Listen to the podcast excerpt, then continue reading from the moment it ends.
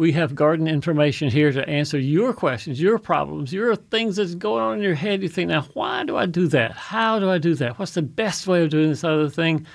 My advice is based on research, based on science, based with a little bit of experience moved in there a little bit. When I have had experience with it, I will tell you what I know.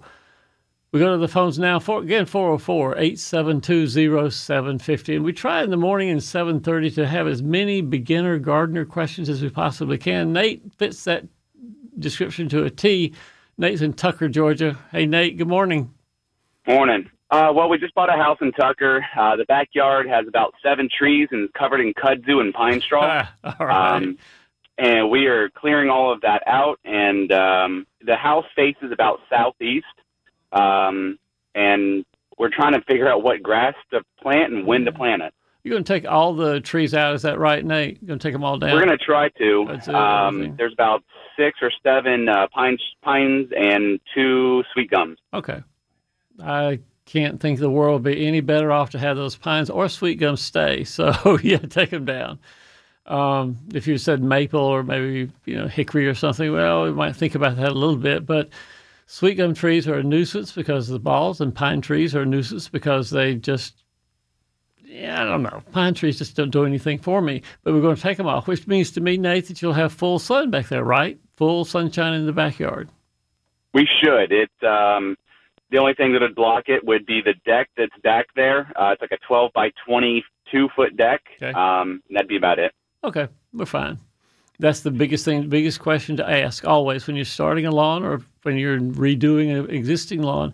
How much sunshine do I get? Because you match the grass to the amount of sunshine you get. No matter how badly you want to grow Bermuda, if you're in the shade, it is not going to grow there. And no matter how how badly you want to grow fescue in the sunshine, in full baking sunshine with no irrigation in the in the summertime, fescue is not going to be happy in full sunshine. So in full sunshine, Nate, I think you've got one, two, three pretty good choices. There are Bermuda grass, zoysia grass, centipede grass for full sunshine. And the differences between the, the three are somewhat in the color. Centipede is a more of a grayish green than the other two are. But centipede doesn't require a lot of maintenance at all. It Doesn't require being mowed a lot. It Doesn't require a lot of fertilizer. Centipede is just one of those creeping grasses. Sits where it's supposed to go. It's not invasive or anything. So there are advantages advantages to centipede lawns than Bermuda grass. That's the one where it's deep green, and all your friends come over and say, "Wow, Nate, look at your backyard. That's really green back there." You say, "Yeah, that's my Bermuda back lawn." you brag on it to them. Uh, many Bermudas, on the other hand, are started from sod. Sod is not as cheap as seed is, and so it's expensive, more expensive to lay Bermuda sod than it is to start, start a lawn from seed. Zoysia, our third grass, Zoysia. There are a lot of sodded varieties, but there are a couple of seeded zoysias. So if you wanted to save money, you could conceivably seed the backyard with zoysia and save a little money that way. Although it'll take a little bit of time for the seed to germinate, for it to get thick and to cover over. So you have to worry about mud and you know things like that during the time the seed is is establishing itself. Let's go as least expensive here. Very likely it's going to be zoysia seed. The most commonly available zoysia seed is called Zenith, Z E N I T H, Zenith zoysia. Uh, the time to plant is not now because it has to have warm soil to germinate rapidly and uniformly. So we don't even think about it until early May when the soil is really nice and warm. You sit on it for a while and not get cold, but then that's when the uh, zoysia seed is happy, is early May. And I've got details on all this stuff on my website, Nate, so I'm not going to go over all the details of how to start a seeded zoysia lawn. So you can go to walterreeves.com, just type in zoysia, and take you to the pages you need.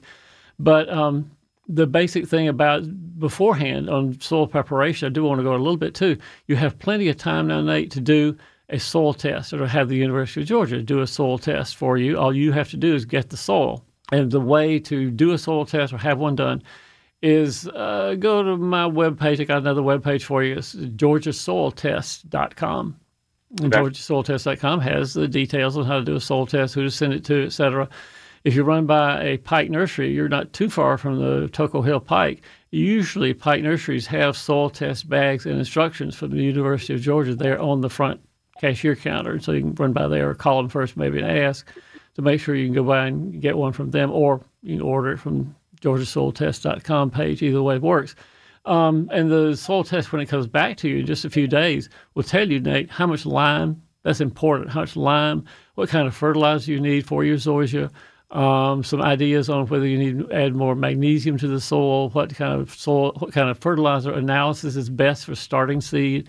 Gives a lot of good information there. So I really encourage you to do a soil test now before May, so you have some information of how much lime should be mixed in. And some things like lime can be mixed in right now. You just dig it in, till it in, spread it, let the rain dissolve it in, whatever you like. But now's a good time to get all that done before you plant the seed in spring. All right, perfect. Awesome. Thank you so much. Thanks for calling, Nate. It was great talking to you. Thanks, Walter. Have a good day. You bet. We'll see you soon. Gail, Dawsonville. Hey, Gail, good morning. Good morning. I need to prune back my fig tree. It's uh, probably as tall as a two story house. Oh, yeah. Fine to that steps. How do I trim it back? Like two thirds? And at the branches or above the fork? And you want to prune it, Gail, the fig, because it's just too big. Is that right? Correct. Um, we can prune the fig, no, no doubt about that. But here's some techniques that'll make you more likely to have figs this year and not skip a year because severe pruning on a fig will shock the buds and shock what's left of the tree to think it's more teenagers than old productive fig bush. So when you do your pruning, make your cuts just beyond an existing limb. Don't leave any stubs because the stubs will resprout, sure, but those new juvenile sprouts that come out are the ones that'll tell the rest of the shrub, rest of the fig, say, we're all 14 years old, and, and literally, I mean, in human terms, we're teenagers and we are not ready yet to bloom to have figs for Gail. So what you want to do is make a pruning cut just beyond an existing limb so that all the energy that's left on the fig will go out into that existing limb and won't be nearly as much teenage growth, juvenile growth on it. Try as best you can, and I know it's tall and it's wide as well, but do as best you can to remove the tall stuff and try to leave as much horizontal branching as you can because horizontal branches are the ones that make the fig. So don't have any tall, tall, tall ones if you need to prune them down during the year, the tall ones again would be the ones to choose to go, and the horizontal ones to leave alone at least until you've harvested figs, and then prune it after you've had your figs and eaten them. And following up on our question about pruning the uh, fig just a moment ago, we've got Bonnie in Beaufort who wants to have a little question about pruning a crepe myrtle, which I certainly have things to talk about crepe myrtles. Hey, Bonnie, good morning. Good morning, Walter. Hi. I have about a 20 year old crepe myrtle that's, that's tall, Yeah. and it's been wonderful. Um, but it was murderized about know, uh, nine years ago, right before I bought the home, and I've been restructuring it. Now I've got too many vertical branches going up on this thing. In general, and this is not particular for your case, but in general, what I remove from a crepe myrtle in the wintertime are the bushy parts in the middle that are not going to bloom very much at all. So it sort of thin out the middle a little bit. Removing, usually I would take limbs all the way down to their base, not clipping them in half, but take them all the way down to their base, cut them off there. And uh, if it's And, sort of leave a collar on it, right? yeah, Well, leave a little collar oh, when you make the pruning okay. cut. And then Uh-huh. as long as the tree seems relatively open in the middle and has not a real thick outer shell that'll shade the inside, leave it at that. Or you can do what some people call finger pruning, which is you take everything smaller than a finger out of the tree, go down to whatever point it becomes bigger than a finger, cut everything above that point away, and that, that'll give you a pretty nice looking crepe myrtle too.